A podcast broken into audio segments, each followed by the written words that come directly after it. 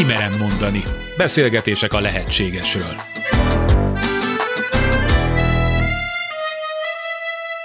Képes-e az ember a nézőpontja a tudata megváltoztatására? Napjaink fogyasztói társadalmában, egy rendkívül versengő, individualista kultúrában vajon meghaladhatók-e a hétköznapok diktátumai? Ha igen, mennyiben és milyen áron? Vagy a tanult, az öröklött, a beidegződött mintáink és világlátásunk vezérel bennünket? A válasz bonyolult és sokrétű. Érdemes szétszálozni. Sugár Ágnes vagyok, köszöntöm Önöket.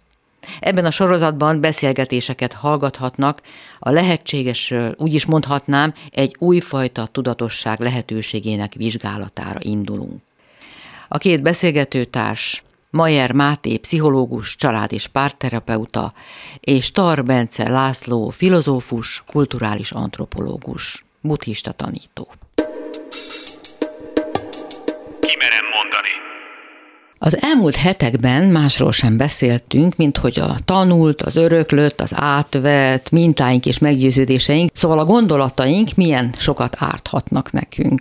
A mindennapi működésünknek, a kapcsolatainknak, az egészségünknek, a stressz szintünknek. Szóval a gondolatokról beszélgessünk a továbbiakban, a gondolatok erejéről, mert számos kutatás igazolja, de azt hiszem mindenki tapasztalta már a saját bőrén is, hogy a valamiről való tudásunk vagy hiedelmünk akár önmagában is nagyon jelentős fizikai, egészségi hatással lehet ránk. Tudok sok példát. Most két egészen erős jutott eszembe. Volt például olyan kliens, aki folyamatosan ilyen depresszív tünetekről számolt be, és akkor pszichiáterrel is konzultálva kapott hangulatjavítót, mert ő úgy érezte, hogy nem bírja vinni azt a helyzetet, amiben van, hogy egy rövid ideig egy gyógyszeres segítségre van szüksége, és azt figyelte meg, hogy azáltal, hogy azok a ilyen-olyan történések hatására föllépő negatív érzések, azok eltompultak ennek a, ennek a szernek a hatására, nem indultak el azok a negatív gondolati körök, amiben egyébként bele szokta magát hergelni, uh-huh. és így sokkal kiegyensúlyozottabb volt a hangulata. A másik, egy olyan kliens, aki nagyon erős vallásos meggyőződéssel él, és egy talán szektaként is apostrofálható közösségből jön, ő úgy vélte, hogy a, az ő cselekedete, hogy ő elválik, hogy ezzel ő mindenképpen a pokolra fog jutni, el fog kárhozni, és ez annyira erősen hatott rá ez a gondolat, hogy teljesen lebénította, gyakorlatilag az ágyból nem bírt kikelni, gyerekeit nem bírta ellátni, tehát teljesen paralizálta őt, ennyire erősen tud mondjuk egy gondolat hatni, és ebben az esetben érzést provokálni. Uh-huh. Hát én eh, még távolabbról indulnék, mégpedig onnan, hogy eh, a modernkori orvoslás előtti időszakban nyugodtan mondhatjuk, hogy a természet gyógyászatnak az alapja az mindenképpen a pozitív gondolatok megteremtése volt. Rengetegen hittek abban például, mondjuk a magyar népszokásokat tekintve, hogy őket mondjuk szemmel megverik, és úgy érezték, hogy hát ez nagyon sok mindenben tükröződhet. Például rossz a termés, kevesebbet tojnak a tyúkok, vagy nem úgy növekednek a növények a kis konyhakertbe, ahogy kellene. És hát ugye ezek a gondolatok valóban képesek voltak arra, hogy valaki magát ebbe belehergelte, hogy rajta egy rontás van, akkor ezt a rontást valóban meg is tudta betegíteni őt. És az első gyógyítók azok igazából ilyen rontás lebevő, hát mondhatjuk, hogy pszichológusok voltak, akik megpróbálták meggyőzni ezeket az embereket, hogy hogyan tudnak ettől valamiféle módon megszabadulni, és minden egyéb gyógyászati eszközök, amik e köré épültek, sippal, dobbal, nádi hegedűvel, hogy a magyar mondóka mondja, arra szolgált, hogy ezeket a negatív gondolatoktól segítsen megszabadulni valakinek egy pszichorituálé által. De a mindennapjainkban van, ha egy kicsit belegondolunk, mi magunkon is érezhetünk, vagy tapasztalhatunk ilyesmit. Nekem például van egy ismerősöm, akinek mindig leesik a vércukor szintje, ha olyan fizikai munkát kell végezni, amihez nincs kedve. És akkor mindig rosszul lesz. De hogyha a hegyet kell mászni, vagy 40 fokban turistának kell lenni valahol, ami érdekli őt, akkor ez véletlenül sem fordul elő. És valamelyest még tudja is, hogy ez így van, és mégis mindig megtörténik, hogy el akar ájulni, és akkor le kell ülnie, és abba hagyni azt a fizikai tevékenységet, amit éppen nem szeretne csinálni. Igen, a, a negatív gondolkodásnak hatalmas ára van. Ez nem kérdés, hogy Ha valaki elkezdi bizonygatni önmaga korlátait, akkor bizony szert tesz rájuk. Valaki ugye nem szeret takarítani, és emiatt változik meg akár a vércukor szintje. Igen, hát a pszichoszomatikának ilyen egyértelmű jelzései vannak. Nagyon érdekes, én mint egyébként sport edző, látom ezt például a sportteljesítményekben, hogy elképesztő jelentősége van a fizikai teljesítmény szempontjából, hogy valaki egy feladat végrehajtásáról mit gondol. Tehát például vannak bizony záró vizsgák, amelyek mondhatjuk, hogy egy komoly fizikai teljesítményt jelentenek azok számára, akik ezt le akarják tenni. Ez egy harcművészeti iskolában szabad bívó vizsgákról beszélünk, ami egy futással kezdődik. Na most érdekes, hogy ehhez az emberek pszichésen hogyan viszonyulnak. Ugye, hogy egy 10 kilométer az egy nagy táv, vagy rövid táv, vagy fél óra futás, egy óra futás, az sok vagy kevés elképesztő az, hogy egy ilyen vizsgán azok az emberek, akik mondhatjuk, hogy normális tudat állapotukban képtelenek akár 20 percet lefutni, szinte szószoros értelemben nevetve 40 perceket, egy órákat úgy futnak le a közösségben, egyszerűen azért, mert maga az alkalom, amiben ez történik, és a közösség, aki támogatja őket, adja nekik az erőt, hogy utána maguk is azt mondják, hogy nem tudják azt, hogy hogy javult hirtelen úgy a teljesítményük, hogy az akár tényleg a duplájára nőtt. Uh-huh és ennek a fordítottja, akkor én most direkt pszichológiai példát hozok, hogy ha valaki bármihez hozzáfog, nem kell, hogy a vércukor szintje lehessen, de hogyha van benne egy belső ellenállás, akkor azt fogja tapasztalni, hogy sokkal inkább elfárad abban az adott dologban, mint egyébként amennyire attól el kéne fáradni. A sztereotípiákról is érdemes ebben a körben beszélnünk. Olvastam egy tanulmányt, ami arról szólt, hogy több száz női hallgatónak azt a kutatási eredményt adták, amiből az derült ki, hogy a férfiak 5%-kal jobbak a matematikai feladatok teljesítésében a nőknél. Ez egy hamis eredmény volt, de szándékosan adták oda nekik, majd csináltak két csoportot. Az egyik csoportnak azt mondták, hogy azért teljesítenek jobban a férfiak, mert genetikailag jobbak a képességeik, a készségeik, így születnek. A másik csoportnak pedig azt mondták, hogy azért teljesítenek jobban a férfiak, mert beskatujázzák őket, kivételeznek velük, máshogy bánnak velük és lehet, hogy nem meglepő módon, de azok, akik elhitték, hogy ez egy eleve elrendelés, azok tényleg rosszabbul teljesítettek a feladatok során, több mint 5%-kal rosszabbul, mint a férfiak, és akik azt kapták, hogy ez beskatujázás, azok ugyanúgy teljesítettek, mint a férfiak azt előhangolásnak hívják talán a pszichológiában. Olyan asszociációs folyamatot indít be, ami tulajdonképpen bennünk egy elfogadott meggyőződés, csak egy információ ezt meg is mozdítja. Uh-huh. Ez annyira így van, hogy a 2010-es években a, a brit oktatási hivatal adott ki olyan statisztikákat, pont ugyanez a matek és a fiúk meg a lányok.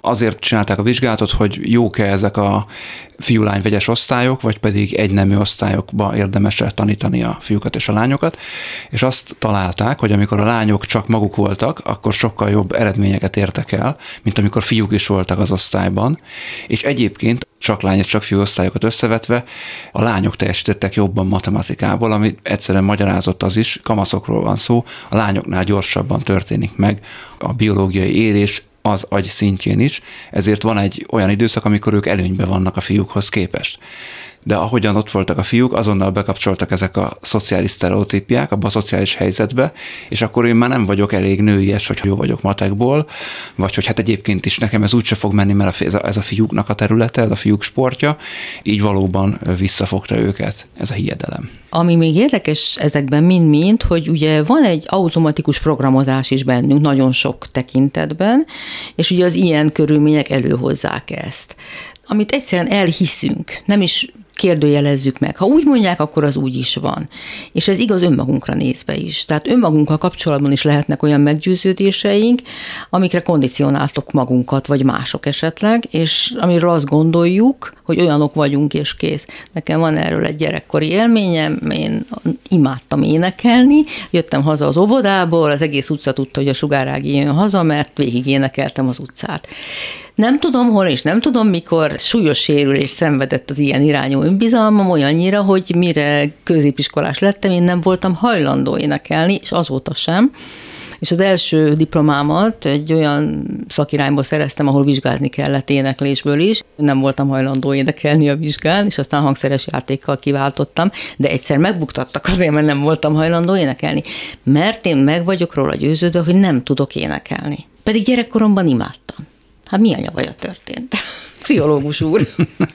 hát, hogy veled személy szerint mi a, mi a nyavaja történt, azt ebből nem tudom megmondani, de valami egészen biztos, ami benned egy gátlást alakított ki az énekléssel szemben, vagy mert az ciki, vagy mert azt mondod, mert én nem vagyok benne elég jó, és akkor az a meggyőződésem, hogy nem vagyok elég jó, akkor inkább nem is gyakorlom, akkor ugye nem fejlődök, nincs ott az a rutin. Ha véletlenül éneklek, akkor tényleg nem leszek elég jó, az vissza is erősíti az élet, hogy hú, hát milyen hamis vagyok, meg nem tudom, nem jól vettem a levegőt, meg nem jól intonáltam. Hány ilyen lehet ilyen. bennünk, hány ilyen meggyőződés, amit elhiszünk, és kész? Nagyon sok. Az elmúlt adásokban rengeteget beszélgettünk arról is, hogy alapvetően hogyan viszonyulunk önmagunkhoz, hogy mit hozunk gyerekkorból. Ha nekem az az alap élményem magamról, az az alap kötődési sérülés, ami akkor ilyen szakszavakat használják, hogy én nem vagyok elég jó akkor felnőtt korban azok az élmények, amik ezt megerősítik, azokat sokkal inkább meg fogom jegyezni, és azt fogom mondani, igen, igen, tényleg nem vagyok elég jó.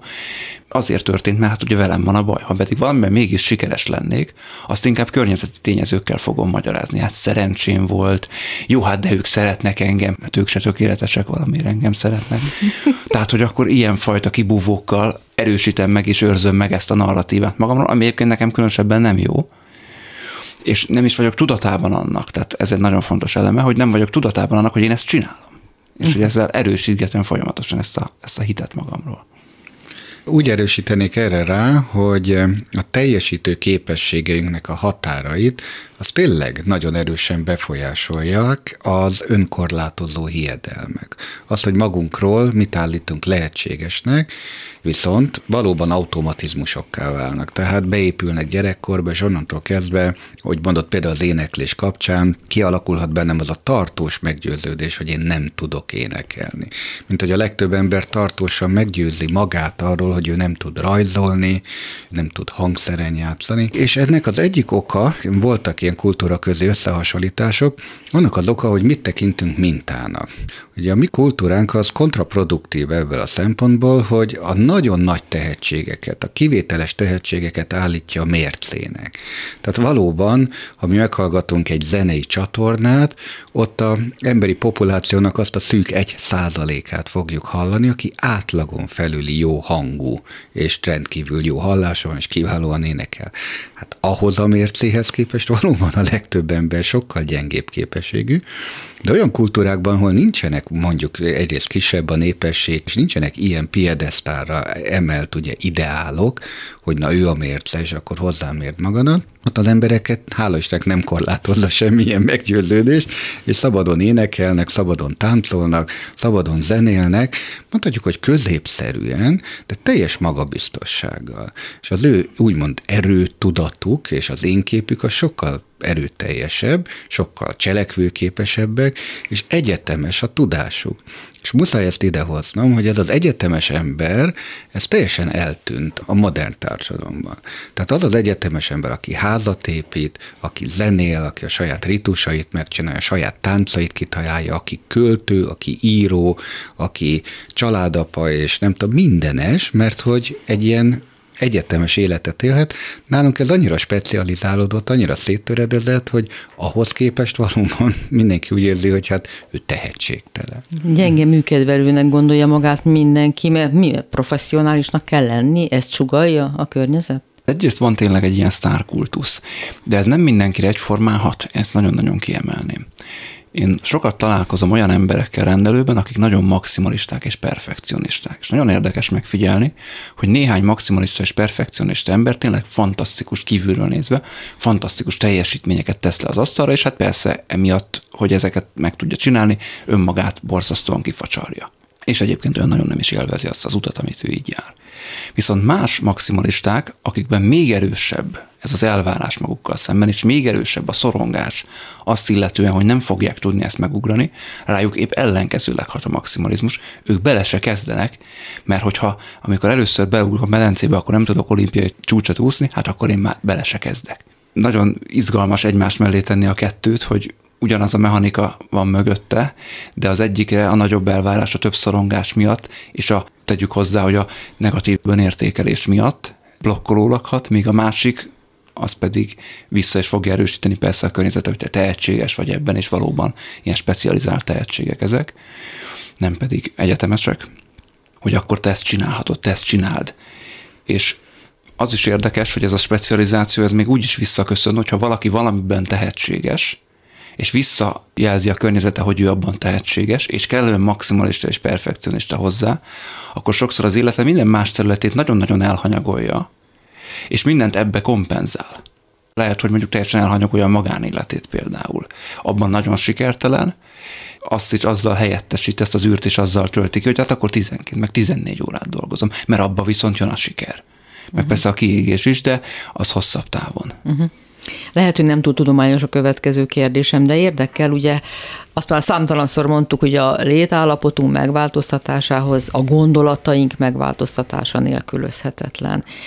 De a gondolatainkat vajon miért éljük meg ennyire valóságosnak? Mert hiszen annak éljük meg. Az is könnyen belátható pedig, hogy hát nagyon sokszor semmi köze a valósághoz. Miért éljük meg valóságosnak a gondolatainkat? Rövid válasz, mert van érzelmi töltete. Mert a gondolatokat nem vagyunk képesek érzelemmentesen a maguk tárgyilagos, objektív valóságában szemlélni. Akkor az érzelmeinkkel átitatott gondolatainkat miért éljük meg olyan valóságosnak? Tulajdonképpen ez a valóság megismerésének az egyik módja, hogy gondolkodunk róla, és hogy érzelmeink lesznek. És mivel mi egy ilyen verbális kultúra vagyunk sok tekintetben, ezért mindent meg is magyarázunk. Ugye nagyon gyakran úgy van ez, hogy, hogy először lesz egy testérzet, meg egy érzelem, ez adott esetben nem is tudatosul, de már azonnal elkezdem megmagyarázni, azonnal jön egy gondolat, hogy miért érzem azt, amit érzek. Ami persze kivált egy újabb érzelmet, ami persze kivált egy újabb gondolatot, és van egy ilyen folyamatos oda-vissza egymásra hatás, ami lehet egy angyali kör, hogyha ez bennünket éppen előre visz, meg lehet egy ördögi kör, hogyha ebben rágódni fogunk. Tehát, hogy az, az az én belső valóságom lesz, amit én érzékelek, mert hogy akkor a kérdésedet próbáljuk a tudományosság felvinni, hogy azt azért talán kihangsúlyozhatjuk, hogy mi a világ minden történését azt saját magunkon, a saját gondolatainkon átszűrve értelmezzük érnek bennünket benyomások, fúj a szél, esik az eső, süt a nap, hangos a duda, stb. érnek minket ilyen benyomások, de ezek bennünk úgy fognak lecsapódni, hogy ezt folyamatosan értelmezzük, hogy ez nekem mit jelent. És abban, amit ez nekem jelent, abban ott lesz az élettörténetemnek minden releváns eleme, amikor valamilyen erős érzelemmel társult emlék mondjuk a duda hangjához kötődött, és akkor az nekem valamit jelent.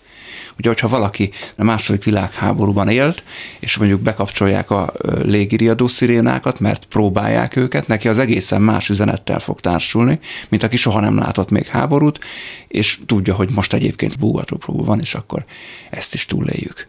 Nem fog olyan erős érzéseket belőle kiváltani. Ha abból indulok ki, hogy a gyermekeknek egyébként nincsenek érzelmileg átlatott gondolataik a valóságról, ezért a gondolatok egy részét nem is éli meg valósnak.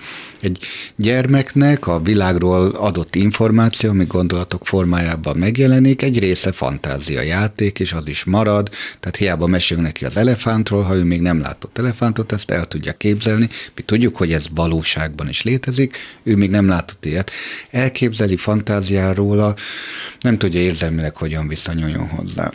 A buddhista tanítás tehát eh, tényleg ezt mondja, hogy van öt érzékszervi tudatosság, és egy gyerek, ahogy mondott, fúj a szél, neki nem társul hozzá feltétlenül egy érzés vagy egy gondolat, hogy az egy jó szél, milyen szél, erős szél, gyenge szél, hideg szél, meleg szél, ő csak magát a tényt, hogy fúj a szél, ezt érzékeli, mi tanítjuk meg igazából arra, hogy a különböző például időjárási viszonyokhoz hogyan kéne érzelmileg viszonyulni, ha sapkát adunk rá, sálat kötünk a nyakára, ráhúzzuk jó a fülére a, a, a sapkát, akkor az a megtanítjuk, hogy hú, ha fúj a szél, az rossz, vagy attól félni kell.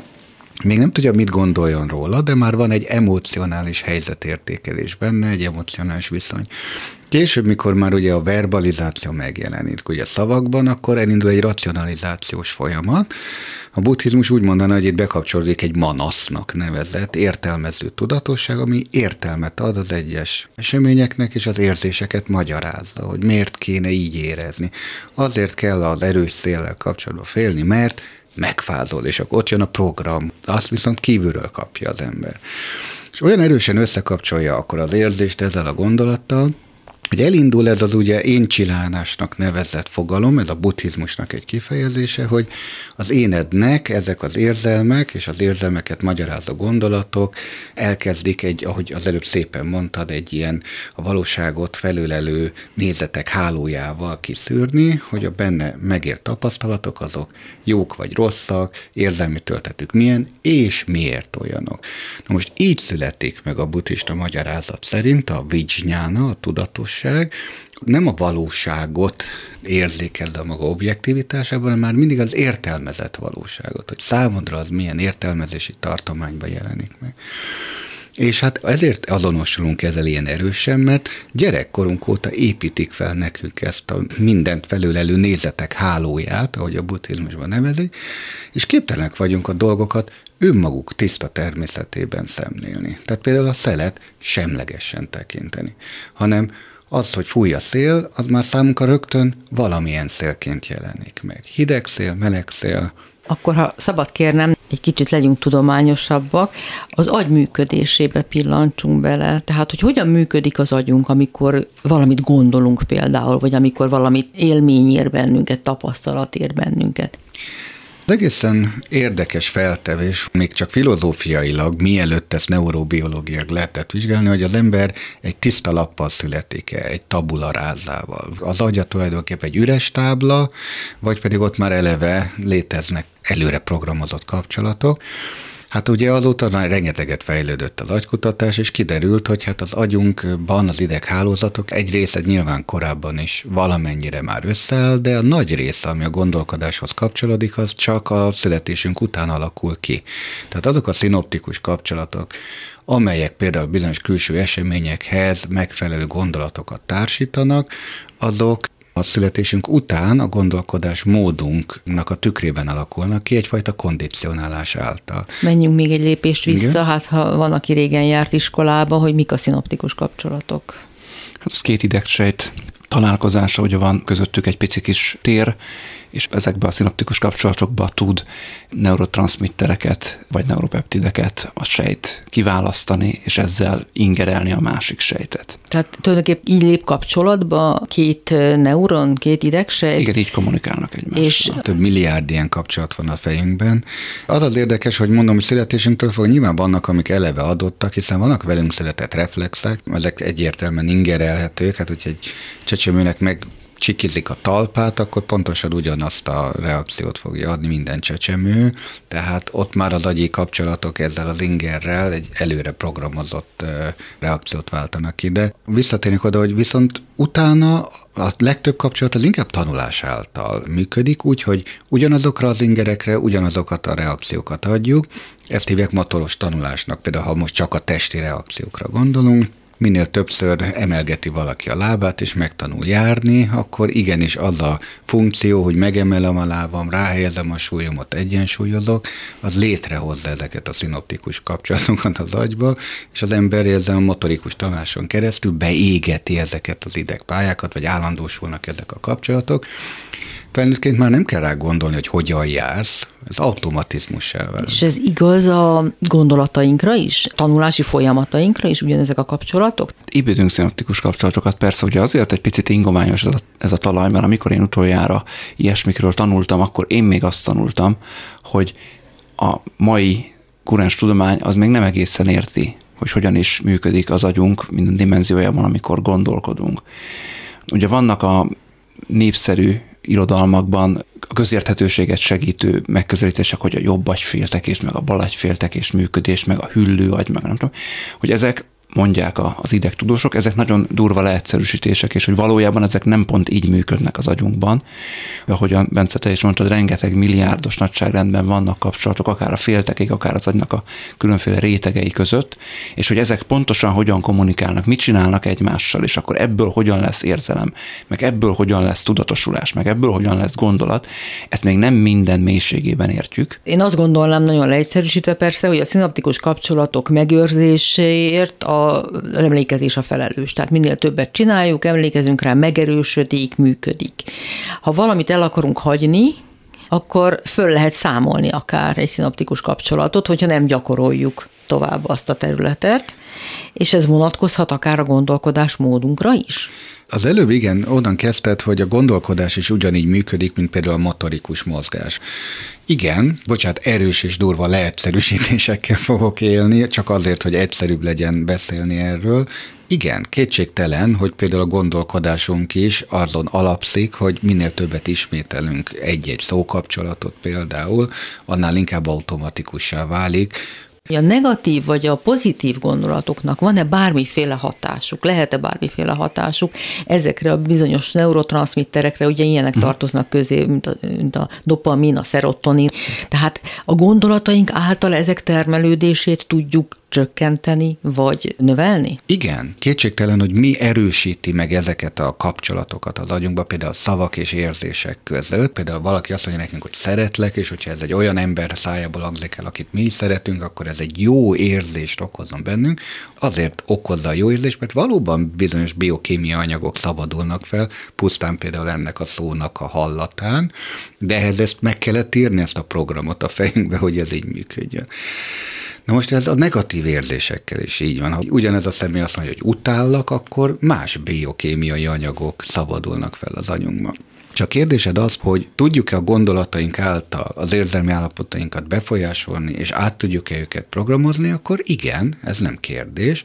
Hát ha valaki azon meditál, hogy szomorú legyen, és megpróbál szomorú érzéseket magában ébreszteni, például egy színésznek ez egy hasznos képessége, és valódi könnyeket tud ejteni, és igazi szomorúságot érez, pont ettől jó színész, hogy ő átéli akkor azt az érzést, meg tudja magában teremteni, hát ez azt jelenti, hogy az agyában valóban kiváltódnak azok a biokémiai folyamatok, ami a valódi szomorúságot okozza. Tehát ő nem színlel, ez nagyon fontos, ő megéli azt a negatív érzelmet a saját gondolatainak a hatására. Tehát akkor eljutottunk a lényeghez, hogy igenis a gondolkodásunk megváltoztatásával be tudunk indítani egy pozitív kört, ide nagyon szívesen behoznék egy, egy olyan dimenziót, amit még nem említettünk, de nagyon szorosan ide kapcsolódik, és azt gondolom, hogy, hogy ezt nagyon érdemes kihangsúlyozni.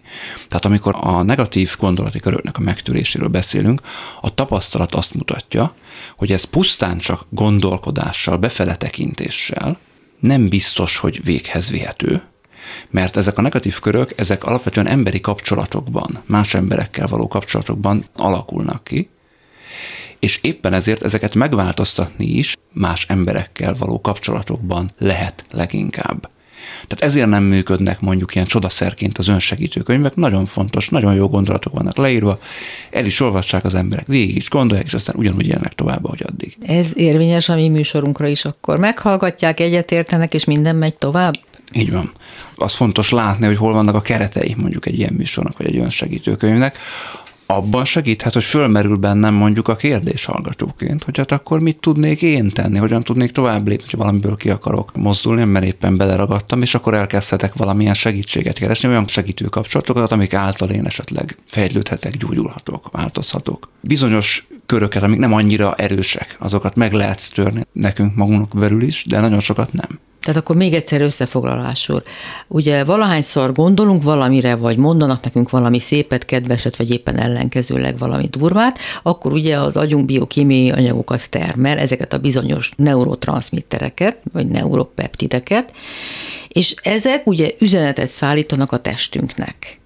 Erre jön egy érzés, az agy érzékeli, hogy a test érez valamit, amire újabb gondolattal válaszol, amely ugye illeszkedik az érzéshez, ami kiváltódott, tehát a gondolat érzéseket teremt, az érzés pedig mindig újabb gondolatokat. És már is benne vagyunk abban az ördögi körben, ami a rágódást vagy a mámoros boldogságot kiváltja. Így van, így van.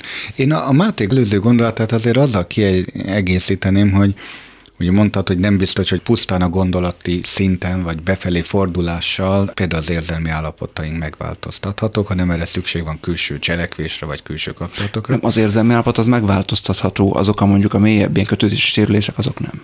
Igen, így hangzott el ez pontosabban, de ez bennem azt a gondolatot ébresztette, és egyáltalán a meditációs praxisomból azt tudom mondani, amit Ági is az előbb itt említett, hogy az emlékeink őrzik leginkább egyébként ezeket az érzelmi állapotokat, és ha már a színészkedést hoztam elő példának, ugye egy színész, amikor valódi érzéseket akar átélni, akkor nagyon gyakran használ ilyen memotechnikákat, hogy felidéz magában egy olyan korábbi állapotot, amikor boldog volt, amikor szomorú volt, és az emlékezés segíti ennek az érzésnek a felidézésében. Hát nagyon érdekes, hogy vannak az életünkben olyan kulcspillanatok, ahol már lehorgonyoztuk magunkat. Tényleg, amikor igazán boldog voltam, és akkor ezt az emberek, ha tudatosak el is tudják magukba tenni, például pusztán egy verbális megerősítéssel, az, hogy kimondják abban a pillanatban, hogy most olyan boldog vagyok, most igazán megélem a boldogságot, és később is fel tudja ezt idézni magában. És az az érdekes, hogy a tudat állapot az ilyen értelemben nem időbe vetett. Tehát bármikor, mikor ezt az emléket előhívja valaki, tényleg képes ugyanazt a boldogságot megélni, még ha nem is ugyanolyan intenzitással. De ugyanazt a szörnyűséget is képes megélni. Hát igen, persze. Az az érdekes, hogyha viszont a tested, ahogy mondtad az előbb, azt a érzelmi állapotot tükrözi a maga biokémiai reakciójával, ami újabb gondolatot szül, ahogy jól mondod, egy ilyen bugocsiga játék jön, például a negatív érzésekbe el lehet merülni, mert a szüli a következő negatív emléket, a következő negatív emléket, és az ember szedi fel a horgonyok mentén ezeket a rossz érzéseket, de adott esetben a jó érzéseket is. Na jó, de akin ez eluralkodott már ez az állapot. Mert ugye ez azt jelenti, hogyha mondjuk a múltbéli élményeink alapján létrejövő kémiai lenyomataink irányítanak bennünket, akkor a gondolataink felett nem mi uralkodunk, hanem ezek az öntörvényű működések. Hogy lehet ezt megtörni? Hogy lehet az ördögi körből kilépni? Hát itt nem fogok újdonságokat mondani, mert akik hallgatják a műsort, azok már ezt mind tudják. Egyrészt a kognitív viselkedés terápiának mondjuk a gondolat-stop technikája az tüneti kezelés szintjén legalábbis sokat tud segíteni, tehát egyszerűen magamra szorgom és megállítom a gondolatokat, mert azt tudatossággal egyébként meg tudom tenni. Másrészt, amit ugye most kiemeltem, és még egyszer aláhúznék, hogy ezt ideig, óráig tudom csinálni, ennek lesz valamennyi pozitív hatása, de hogyha gyökeresebb változást szeretnék, akkor az nagyon sokszor egyedül nem megy. Az valamilyen segítő kapcsolat által szokott menni. Ez természetesen lehet egy családi vagy baráti kapcsolat is, lehet egy ilyen, nem tudom, mentor és mentorált, és természetesen lehet egy terápiás kapcsolat is. Ez a baráti segítség például azt jelenti, hogy beszélgetek róla, vagy nem beszélgetek róla, hanem éppen, hogy valami egész másba akarok elmerülni, hogy eltereljem magam, ezt a működésmódot kiváltsam. Igazából mind a kettőnek megvan a maga szerepe.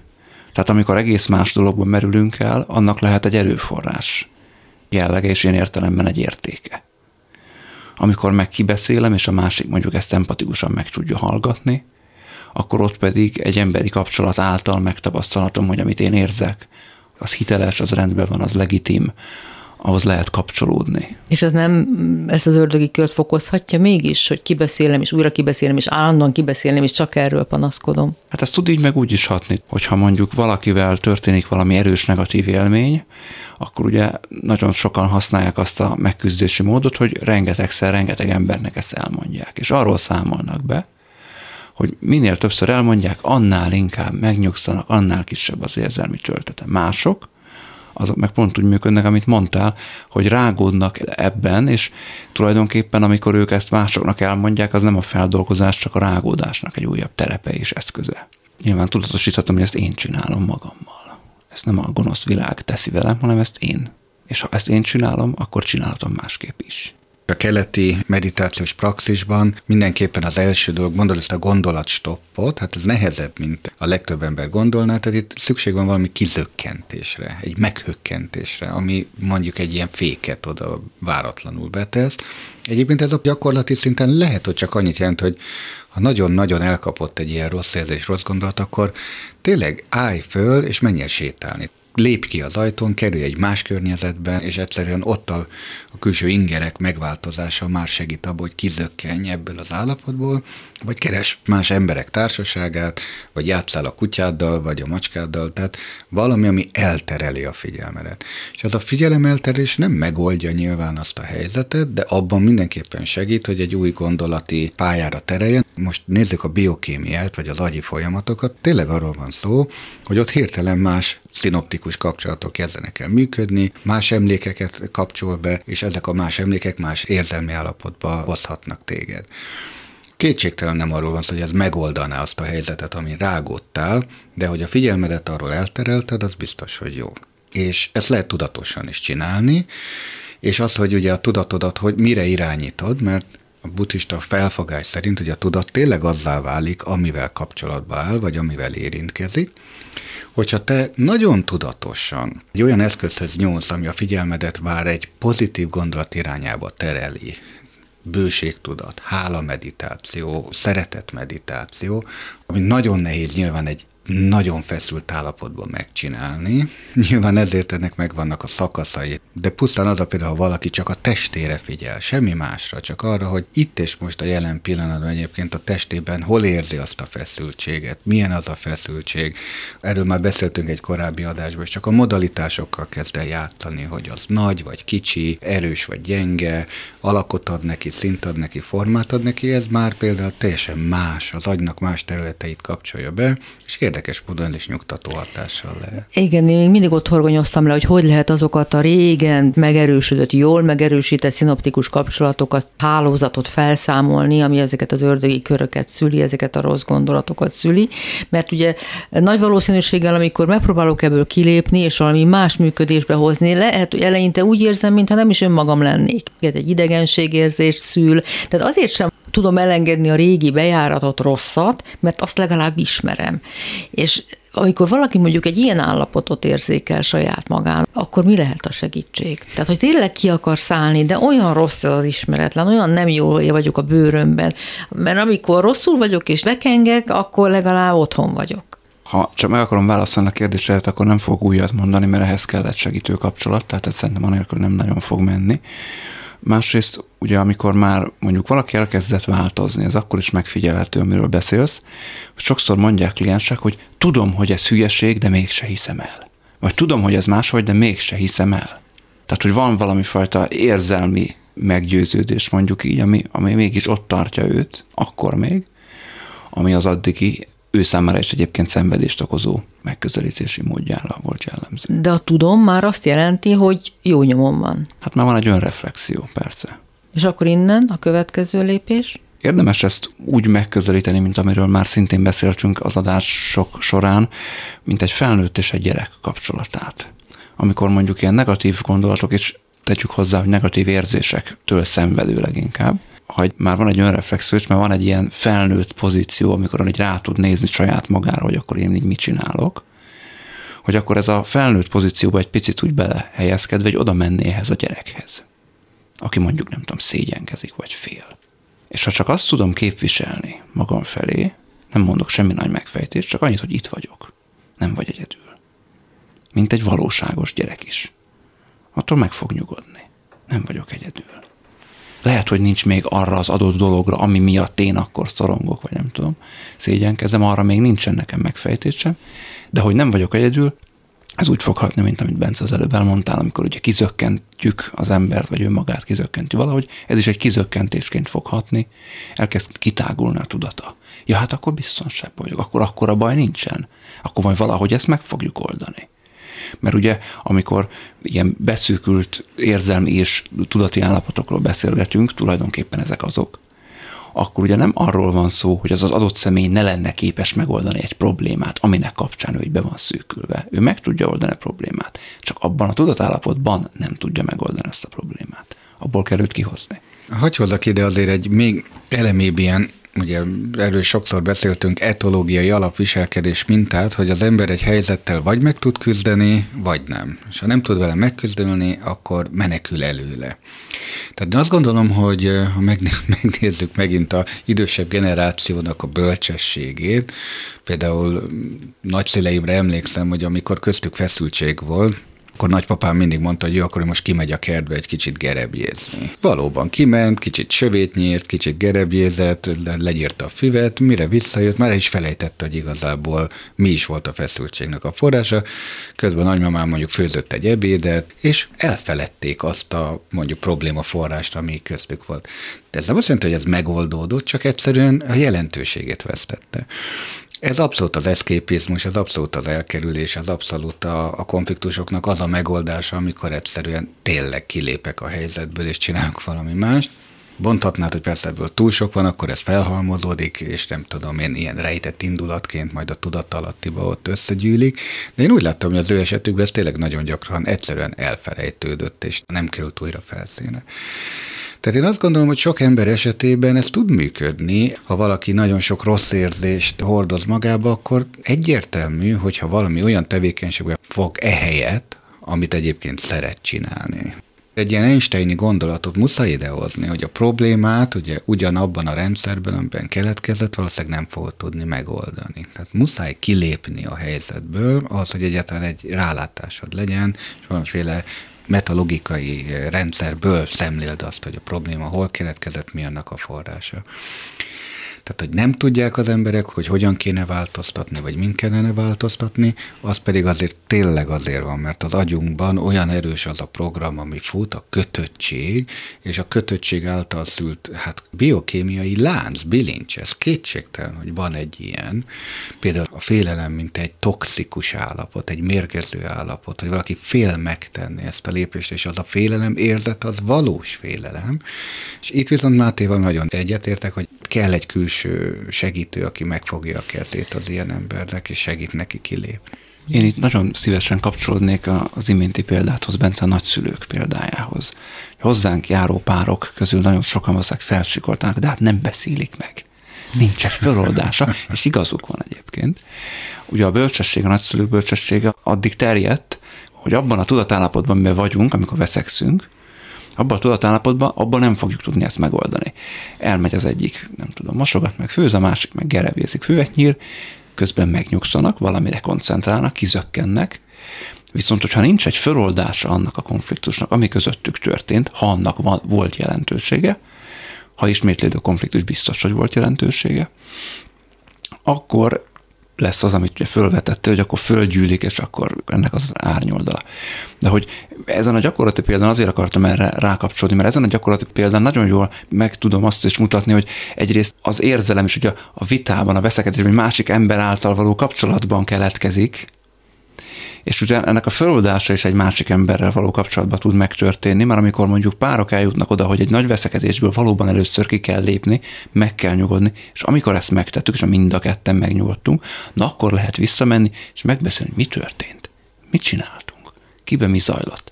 És nagyon érdekes, hogy párterápiákon nagyon jól látszik, hogy amikor ezek a megbeszélések, ezek így tényleg meg tudnak történni, akkor nagyon sokszor nem az segít, vagy nem az hoz változást, hogy akkor egyszer csak közös véleményre jutunk, hanem hogy megért a másik. Akkor már mást is gondolhat, ha megért a másik. Uh-huh.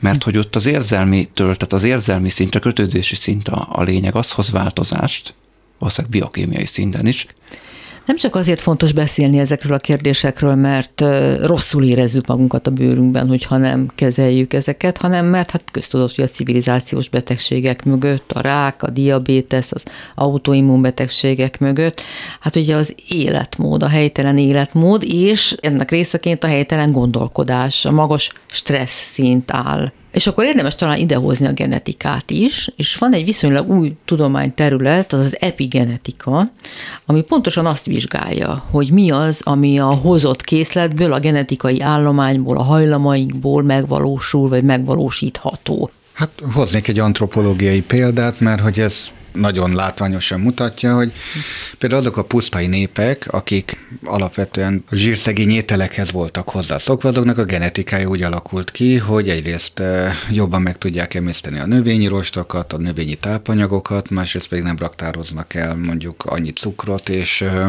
nemzedékeken keresztül kialakul a genetikájuk. Na most jön egy civilizációs változás, például észak-amerikai indiánok is ide tartoznak, megváltoznak a táplálkozási szokásaik, és egyszer nem tudja a szervezetük lebontani a cukrot, és mindenki cukorbeteg lesz. Mindenki. Egyszerűen azért, mert a környezeti változásokhoz nem tudott még ez a genetika alkalmazkodni.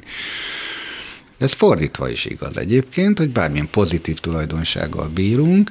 Például Dániában van erre egy tanulmány, hogy amikor ott a második világháború utolsó évében egyszerűen elfogyott az élelmiszer, és nagyon alultápláltak voltak a magzati korban a csecsemők, annak ellenére, hogy egyébként jó genetikájú egyedekről lett volna szó, az alultápláltság miatt egyszerűen később sokkal hajlamosabbak voltak mindenféle betegségekre, egyszerűen azért, mert a magzati kornak egy kritikus korszakában nem jutott nekik elég táplálni. De ez igaz a hétköznapjainkra itt és most is. Igen, én a, én a pont a másik oldalon oldalára fókuszálnék ennek, mert hogy a genetikai rész az a lehetőségek tárháza, és a környezeti hatások függvényében lesznek ezekből a lehetőségekből megvalósult dolgok, vagy pedig nem lesznek azok.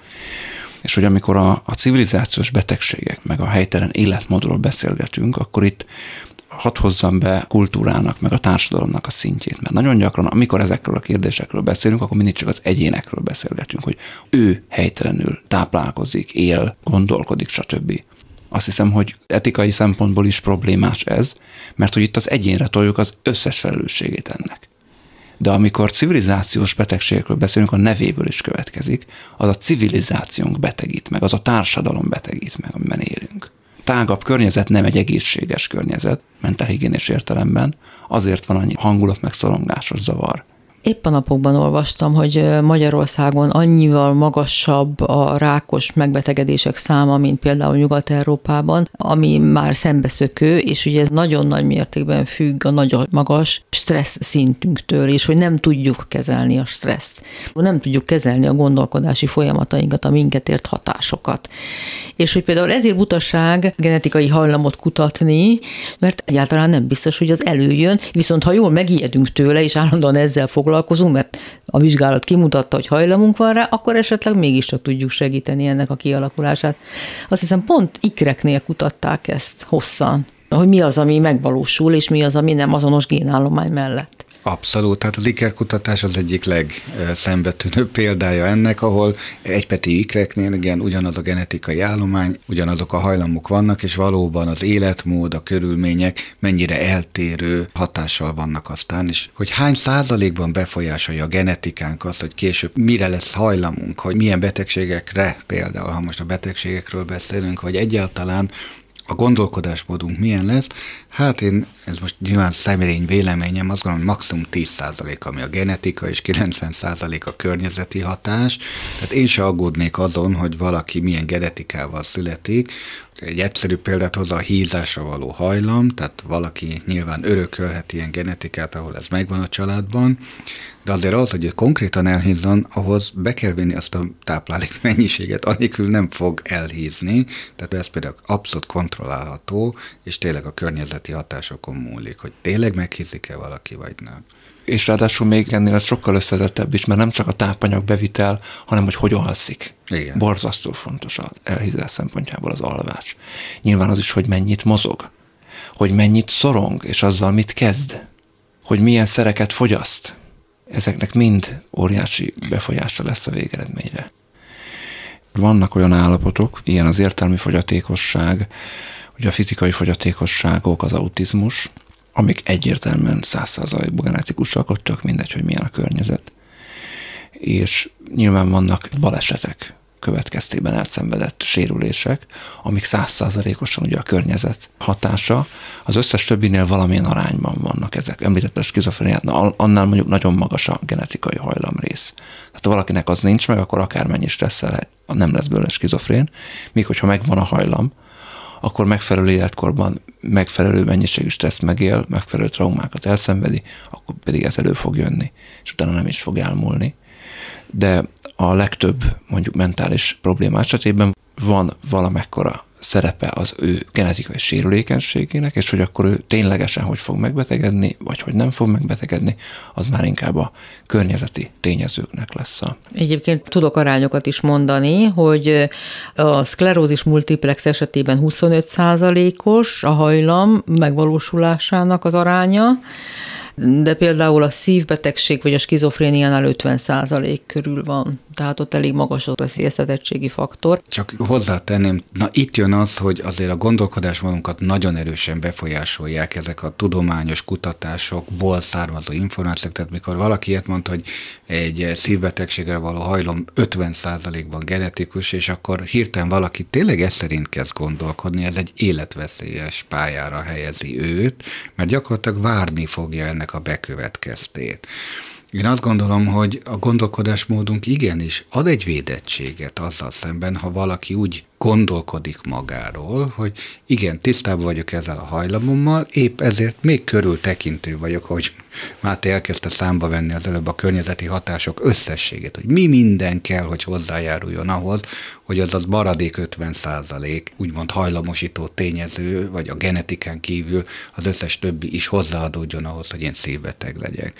Hogy miért ezt erősíti magában, és miért nem az ellenkezőjét, hogy mindent meg tudok tenni azért, hogy annak ellenére, hogy 50 százalékban esetleg hajlamos vagyok erre, ne következzen ez be. És úgy gondolom, hogy itt a tudatosság, és az igenis az egyéni döntés az döntő szerepet játszik. Úgyhogy itt megint visszajutunk oda, honnan indultunk, hogyha gondolatainkkal hogyan tudunk hatni egészen sok mindenre, önmagunkra is, mert hogyha úgy veszem ezt az 50%-ot, hogy jó, nekem van 50% esélyem elkerülni, Így van. hát akkor ez nagyon jó ez a szám, hogyha fú, 50% az nagyon magas szám, hát akkor szinte biztos, hogy abba fog meghalni, akkor az meg nyilván inkább megnyomorít. Igen, de azért ez létezik, él az emberben akkor is, hogyha mondjuk genetikai vizsgálatokat nem végeztet.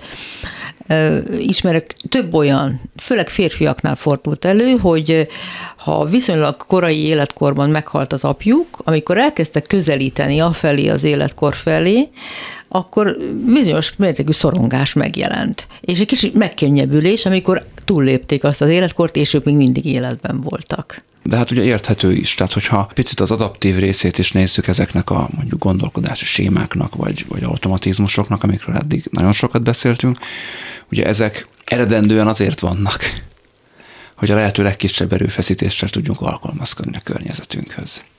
És ha mondjuk attól félek, hogy hasonló életkorban élve majd engem is elér a vég, mint mondjuk apámat, akkor elkezdek magamra jobban figyelni, egészségtudatosabb leszek a táplálkozásomra, a mozgásomra, hogy milyen munkát vállalok el, és akkor hány órát dolgozom, hogy hogy fekszem le, hogy hogy alszom, stb. ilyenekre figyelek, akkor ezt jobb eséllyel fogom elkerülni, mint hogyha nem.